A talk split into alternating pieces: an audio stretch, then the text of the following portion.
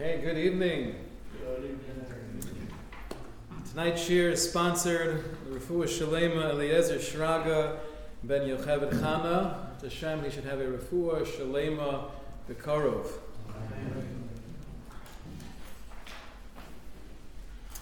Topic this evening is uh, analyzing a few of the hashkafos and the insights that we gained from Rav Gershon Edelstein, Zeichet Tzaddik Levracha, obviously to, uh, to have an entire overview of his life and his hasmada, his diligence, all of the, the varied uh, accomplishments that he was part of in the establishment and the enhancement of Torah and Eretz Yisrael and beyond is well above the scope of our limited time together.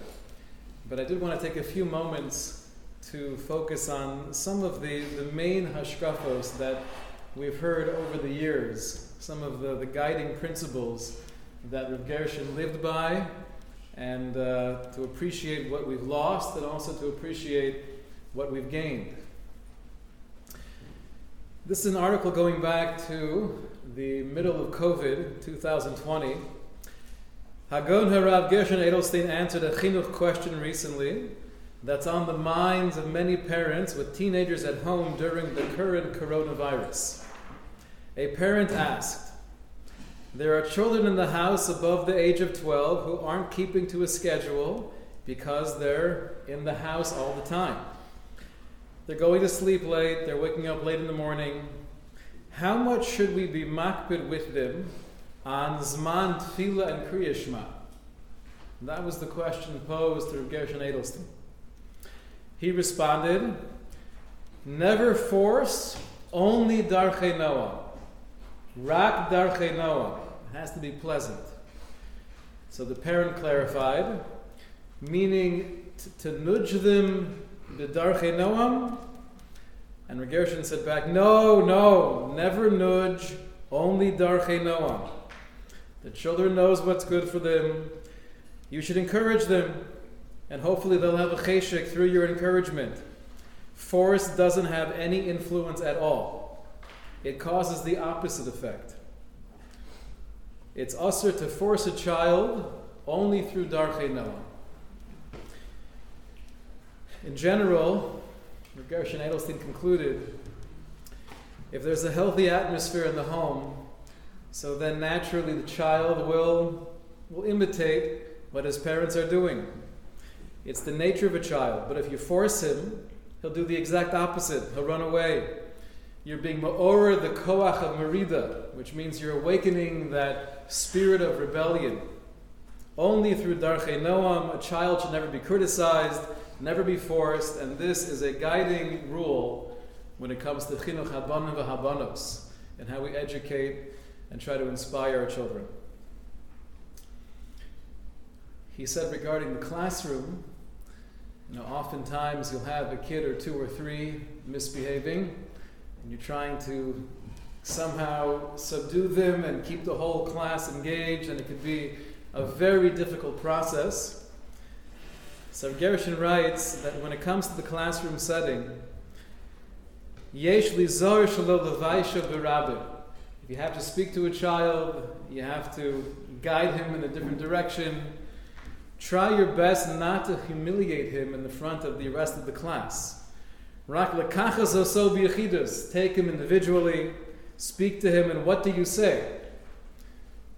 So the first thing is you have to start off praising him and letting him know that he's a Bal Madrega. He has tremendous kohos. You're going to do incredible things.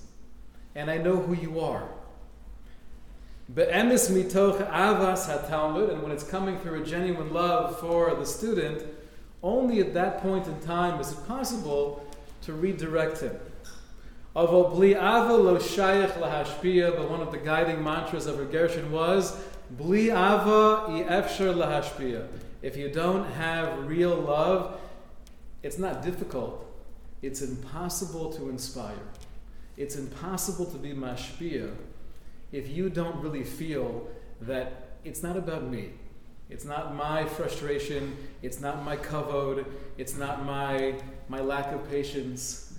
I'm, I'm sharing this insight or this angle or this critique only because I love you and I want your best. But bli ava yefshar lahashpia. He said that when you try to force a child to do anything, even if you know it's the right thing, and it's a chiyuv, and you want to be makayim your mitzvah of being machanech the child, forcing him is actually the exact opposite of chinuch. You're almost pushing him off the derech. It has to be darchei noam. He would quote the Mishnah in Pirkei Avos of Ohev esabrios makarvin Torah. And we know that the, the basic understanding of that Mishnah is the way you bring people closer to Torah is through Ohev Esabrios. My love for you can enable me to bring you closer to Hashem. Rav Gershon would point out the, the mission is not giving a suggestion. The mission is not telling you one of the most effective means of being Makarim someone is through letting them know that you love them. Rather, it's saying this is the only way to be Makarim. Ohev esabrios and makarvan the Torah. If you don't have that real ava, you have no chance at bringing someone closer to Hashem. It's not going to work. He went on to explain, though, that the ava is not something we have to develop or create. Ava is beteva. It's part of our nature. It's part of the neshama. I love you automatically there are things that get in the way. You might be annoying right now, so it's hard for me to feel that love, but the love is really there for every single Jew. It's embedded in my neshama. We find this idea actually in the writings of the Rebbeinu Bachaya, in the Chovos Levavos, in Shar Bitacha, when he speaks about one of the benefits of, of living with a sense of bitachon, of really having that clarity that Hashem is running every step of my life, is that I'm able to love people in a more genuine and real way. Why do I love you more? Because I have bitachon Hashem. So the Rebbeinu Bachai explains, when I'm living a life of the illusion of, of hishtadlus, and maybe you could take something from me, right? There's an unhealthy competition. It's me versus you. HaKadosh Baruch Hu is not really in total control, but we have to fight it out. So then you have this ma'akiv, you have a mechitza, you have this barrier. When you're living with that breakthrough, where I understand that everything is HaKadosh Baruch Hu. Of course, we have to play the game of Ishtadlus, but it's all Hashem directing every aspect of my life. So then I don't have to feel jealous. I don't have to be competitive. But how does that explain why I love you? That just takes away the, the negativity. How does that explain why I would have this, this real desire to connect with you? Where does that come from? And the answer is because that's always there. That's part of the essence, that's part of the makeup of the neshama. There are things that get in the way. However, he would caution that there's a distinction between being a chaver and being a Yedid. You want to be loving and friendly, but you're not your child's friend. You're not the friend of a student. You can't create this equal playing ground where you lose that, that healthy respect and that reverence that a child should have for a parent. And if they start referring to you in terminology such as bro, right? I've been the recipient of that a couple of times. then you have to call them out. We don't call Tati bro. I'm not a bro. I'm your father. and I love you dearly, but you can't refer to me as bro. We're not a chaver in that sense. However, yedidus, a love and a connection, that we're, that we're striving for. Right? So it's fine balance of exuding the love, getting rid of all of those mechitzos that allow the natural love to come pouring out, but in a way where we're able to maintain that healthy, that healthy respect that a child hopefully has for a parent or for a teacher. Simcha Now, it's unfortunate because many of the pictures of Rav Gershon Edelstein, they don't portray him as, as mole simcha, as overwhelmed with joy. But Baruch Hashem, there are definitely pictures that do capture his real, genuine simcha sachayim. He would speak about the importance of simcha sachayim as a fuel for having a vitality and an energy in life. And where does simcha sachayim come from? Right, I'm trying to, to, to create an environment within my home, within my classroom. I want the children going, growing up within this, this sviva, with this, this culture, to feel that we're not like bound or restricted by the Torah, but this is something that we feel fortunate to embrace. We really do have that sense of Ashreinu Matov Chalkenu. So where does that joy come from? It comes from being empowered.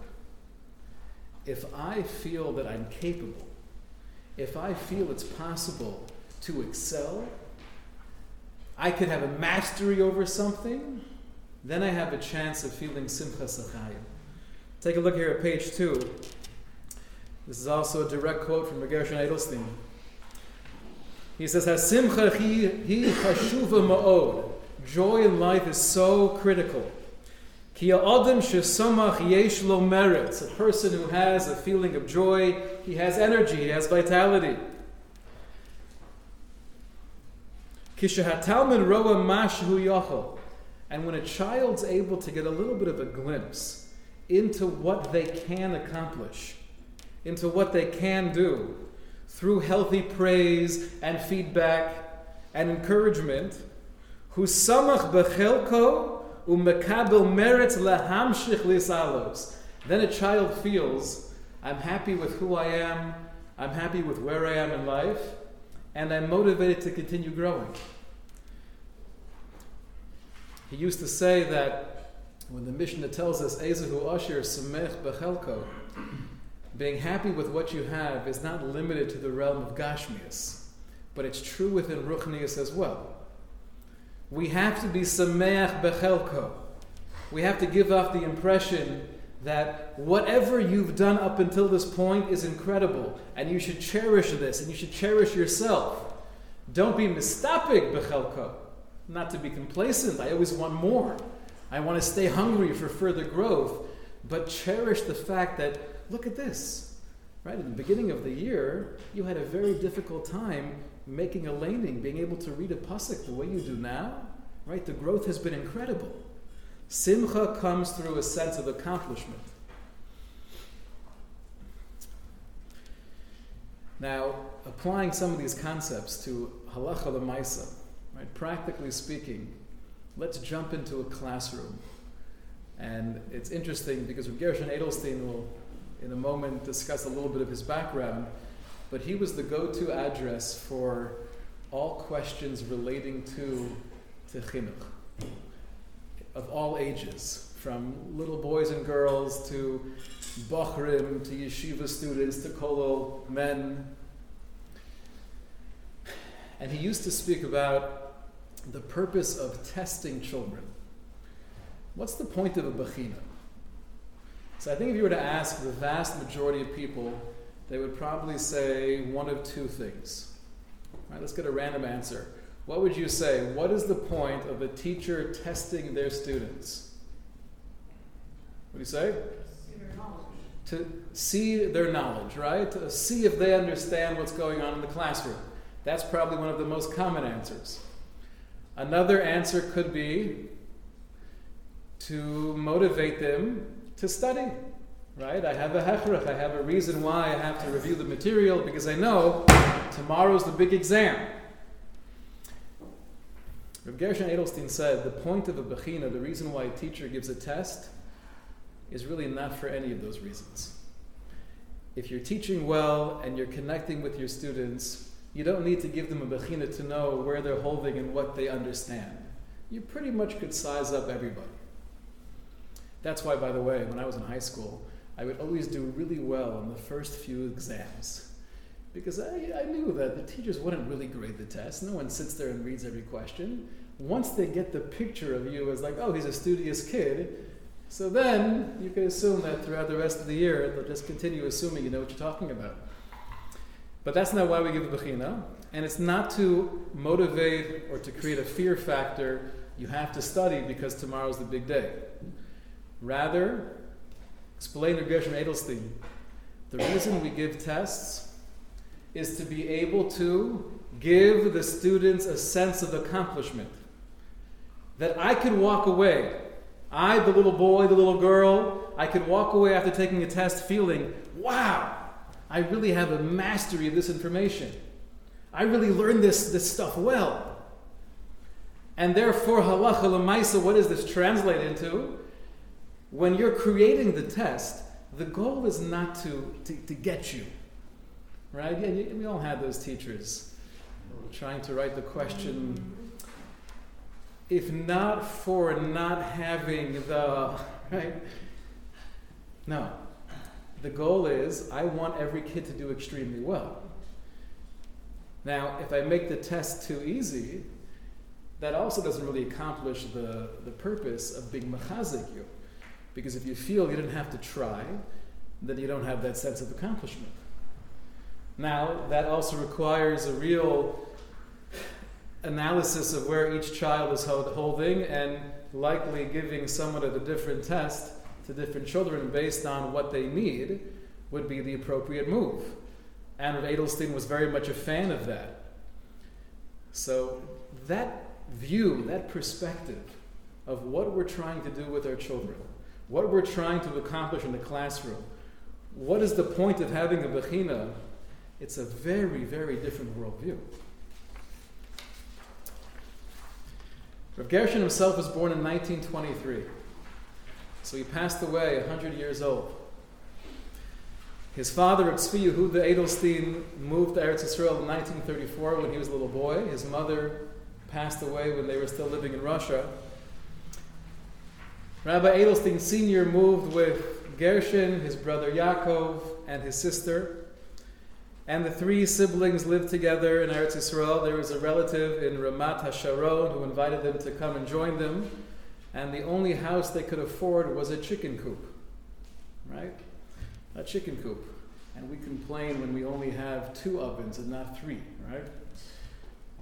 Their father would sit together with his two sons. They would learn Torah all day, Chumash, Navi, Shas, Shas with the Rosh and the Rif. On Shabbos, they would learn the Rambam relating to the Masechta they were learning. There was no such thing as yeshiva for little Gershon and Yaakov. They didn't have Bein HaStarim, Bein HaZmanim. They learned with their father. During this time, the early years in Eretz Yisrael, Rabbi Yehuda Tzvi became enthralled with a sefer that he found called the Chazon Ish. At that point in time, people didn't really know the Chazon Ish. So he was compelled to visit the author, and that's when he began a lifelong relationship with the Chazon Ish. He brought his boys, little Gershon and Yaakov, with him, and the Chazon Ish asked them questions on the Masechta they were learning. He gave them a bechina, I assume with the same motivation as with Gershon Edelstein, to make them feel good about themselves. As time went on, Gershon developed more of a kesher shel kayama, a real lasting relationship with the Chazon Ish, and eventually Rav Shmuel Rozovsky was uh, appointed the Rosh Yeshiva of Ponevezh. Ponevezh, the new yeshiva on the block. This is going back to 1944. And Shmuel went to the Edelstein home and he asked if the boys wanted to join the yeshiva to be one of the first group of Talmidim. Six Talmidim began in the yeshiva of Ponevezh. 1944, when the yeshiva opened, so Gershon began his learning there under the guidance of Shmuel Rozovsky, the great Rosh Yeshiva of the time. And after a couple years, he was appointed as a Magid Shir, and he himself gave Shir in Ponevezh. He started doing this when he was a young man, still not married, and he did so pretty much for the next 80 years of his life. Never getting any uh, promotion, so to speak, never becoming the Rosh Yeshiva at any official capacity. He was a Magid Shir in Ponevezh for 80 years. That's what he did for a living, and on the side he tried helping Klal Yisrael, giving Eitzah and Hadracha to the best of his abilities. A lot of what we see and we appreciate from Rav Gershon Edelstein, a lot of these ideas are not, they're not chidushim, right? They're not breakthrough, radical ideas, totally revolutionize, re- revolutionizing the, the world of chinuch. But what made it so powerful is the fact that these ideas were coming from a human being who was really living, living everything he spoke of. We have this very strange conversation that takes place between Moshe and Yisro in the Parsha, where Moshe is trying to convince Yisro to stay with us in the midbar. We need you. Please don't go back home. And he had his own reasons why he wanted to leave. Different interpretations are given. Rashi says he wanted to go home to be able to be Magayr Mishpachto, to convert his family and bring them all under the sheltering wings of the Shekhinah. The argument, though, that Moshe Benu makes to his father-in-law, he says, Al na tazov please don't leave us. Ki. You know our encamping in the midbar. Le'enayim. You will be for us. You will be our eyes. You will be our eyes. The Dasikadim explains that Moshe was trying to guilt Yisro into staying by saying, We need you more than any other man here. What's special? What's unique about you? Because those of us who will see you, that you're staying with us and you're continuing the journey and you're totally one of the, the Bnei Yisrael, and you didn't go home and you left everything behind, then they're going to see and recognize and have a deeper appreciation of all the incredible nisim and niflos that Hashem has done for us. Because they're seeing you, they're looking at you. And I am meaning that you're going to enlighten us into a, a, a deeper, more, more passionate love of HaKadosh Baruch Hu. Now, everyone there was well aware of the fact that they've been through some pretty incredible things together, and they all had a real emunah and bitachon. But looking at Yisro and seeing here's a human being that is living his life based on all of these values. Here's a human being that was willing to change everything he was doing up until this point because of the reality and the truth of Torah and the reality and the truth of HaKadosh Baruch Hu. The fact that we know all these things are true doesn't have the same impact as it does when we see someone living his life based on that truth. When we heard these hashkafos, when we had the ability, those who were there together with Reb Gershon, or those of us who were able to read his svarim, knowing that there's someone alive who not only preaches, so to speak, these hashkafos haTorah, but he embodies these hashkafos haTorah, it gave us more of a reality of what this means and what we're striving for. I want to read to you an incredible letter that Rav Gershon wrote in 2020, also during the real, uh, the real pachad of Corona. This is the summer of 2020 on page 6. He's writing this letter to, to be mechazik and to encourage others. Obviously, it was a very scary time. And every day we were getting news that someone else passed away or someone else is deathly sick. What are we supposed to be focusing on now?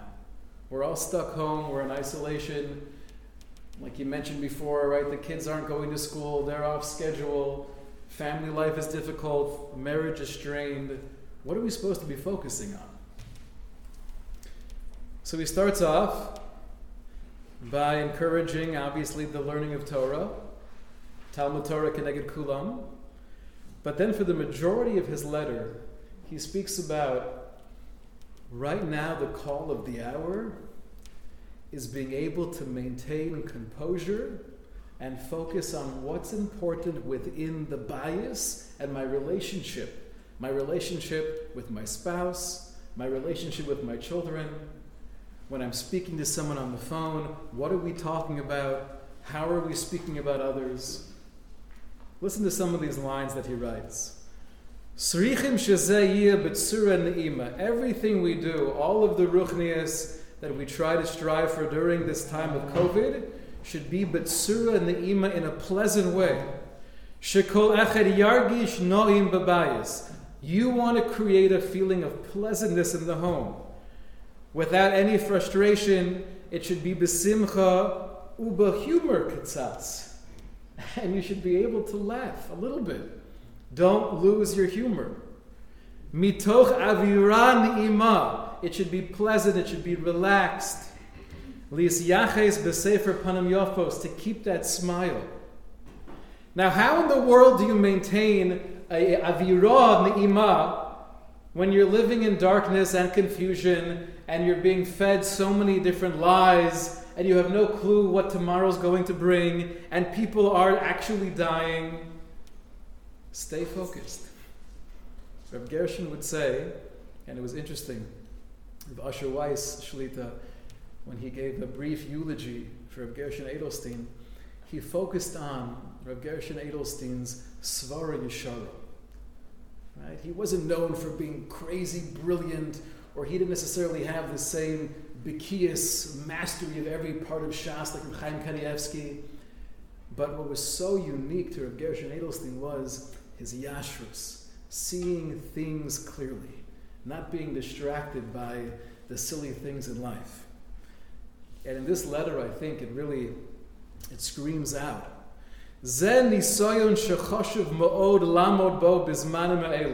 This is the test that we have to withstand going through this time period.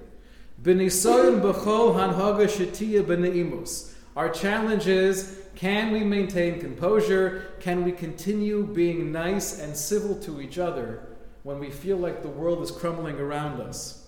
Lo ledaber bikoris al shum adam, not to speak negatively about people, not to put others down. Ledaber benachas betsura yofa mitoch habayis v'gam kol echad v'echad v'gam kishim medabrim betelefon. Try to speak like a mensch. Shahakol yiyah betsura ne'ima kamoshet tzarech lios mitoch avas abrios. It should all be coming from that natural avas abrios. Don't let anything deter you from Ohebes Abrios Umakarvan Matorah. One last point I wanted to mention, which was also a very common theme with many of the questions posed to Gershon Edelstein, was his total recoil against pirsum. Translation of that is we live in a reality where if people don't know who you are and what you're doing, you're worthless. The more people are aware of me, the more people admire me, the more people look at me and listen to me, that gives me some feeling of value. And my whole sense of self worth, unfortunately, is often based on the external validation. And this could very much penetrate not just the world of business and making money, but it could penetrate in a real way the world of Torah. How much is the focus on PR? On making sure that everyone out there knows all the amazing things that we're doing. Now, there's a time and place for that. If you want to be machazik yourself, right, when something beautiful happens in the community, we'll have a uh, learning on a Sunday morning and we take pictures. So it makes sense. Send out the emails. Let people, part of the community or even beyond, see what's happening and they can be inspired by that.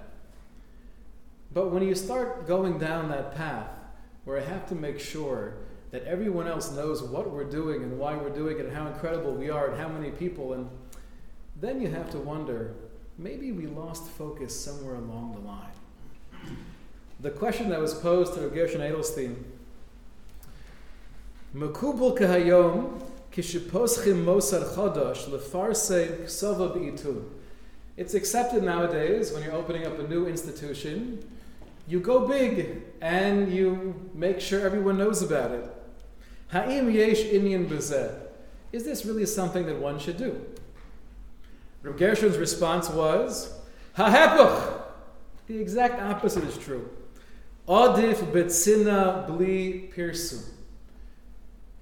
The amazing thing about Reb Gershon's life is that most people, even B'nai Torah around the world, didn't really know much about Reb Gershon himself until recently. His whole essence was Bitsina Beli Pirsum. People don't have to see, people don't have to know. My focus is I'm doing my thing, I'm trying to play the role of mother, of father, of Rebbe. I'm doing my role. Masha pachos pirsum yesh yoser hatzlacha. And don't be overly concerned about the fact that you're not getting yourself out there. The more tznius, the more modesty, the more self worth you have, the more hatzlacha you will be zocha. Bli Pirsum. One uh, question that comes up often now that you know we have uh, Baruch Hashem and New Beis Yaakov, and there are always interesting discussions of how to teach Chumash and Navi and what kind of midrashim to incorporate. And this is a question that goes to grade school as well. So someone asked Gershon Edelstein a question relating to how to involve midrashim, what types of midrashim to bring in, and his answer was just so to the point with the clarity of what are you trying to accomplish? His answer was if you think it will bring more emuna, then do it. If you think it'll help the children connect more to HaKadosh Baruch Hu by bringing in certain midrashim, then go for it. Meaning you have to use your own sense of, of where the kids are and what they need, and that even means you could be creative. But at the same time, he held the torch of Masorah. When somebody asked him the question, for example, there's a new thing out there, memorizing psukim. Should we try to get the kids to memorize psukim? His response was, very bottom here at page 7, I don't think this is the, uh, the Masorah. I don't think this is done as much. So that balance of putting aside all of the distractions, what are you trying to accomplish? You're trying to bring children closer to Hashem. How do you do that? They have to have a sense of simcha. Simcha comes through showing them they could accomplish. Make sure they feel they have a mastery over what they're doing and who they are. Build them up as human beings as Ovdei Hashem. Try to create an environment of ne'imus, where it should be pleasant, B'Sever Panim Yofos, there should be a smile, and with a little bit of humor, even during COVID. All of this, though, without any need for pirsum, it should be b'tznius, with modesty. Be creative, know what the kids need, but at the same time, make sure to hold on to the Masorah. These are some of the guiding ideas that we've learned from the life of Gershon Edelstein. Seeing someone like that and learning from a human being who not just shared the wisdom but lived that wisdom is something that Mirta Shem will be very inspiring for us, and hopefully we could become that person for others. Good day. Oh, yeah.